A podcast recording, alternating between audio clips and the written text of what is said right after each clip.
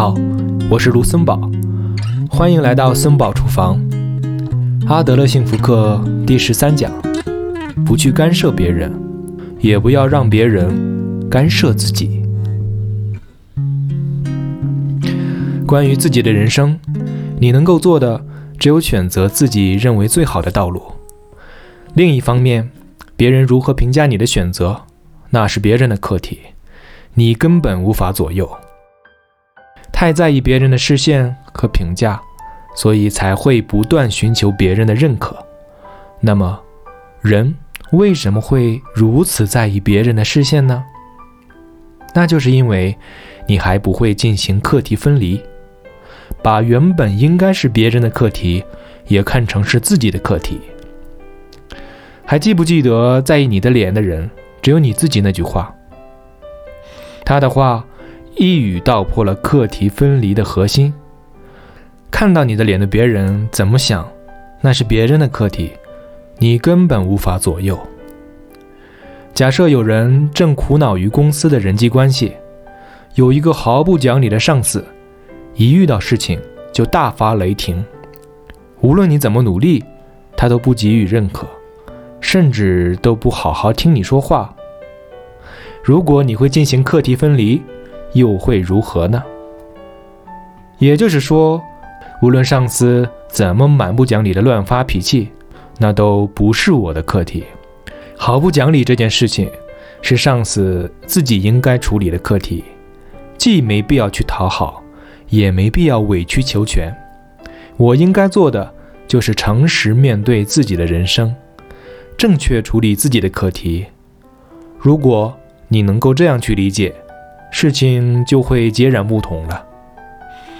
我们都苦恼于人际关系，那也许是你与父母之间的关系，又或许是工作上的人际关系。我们首先要思考一下，这是谁的课题，然后进行课题分离，哪些是自己的课题，哪些是别人的课题，要冷静地划清界限，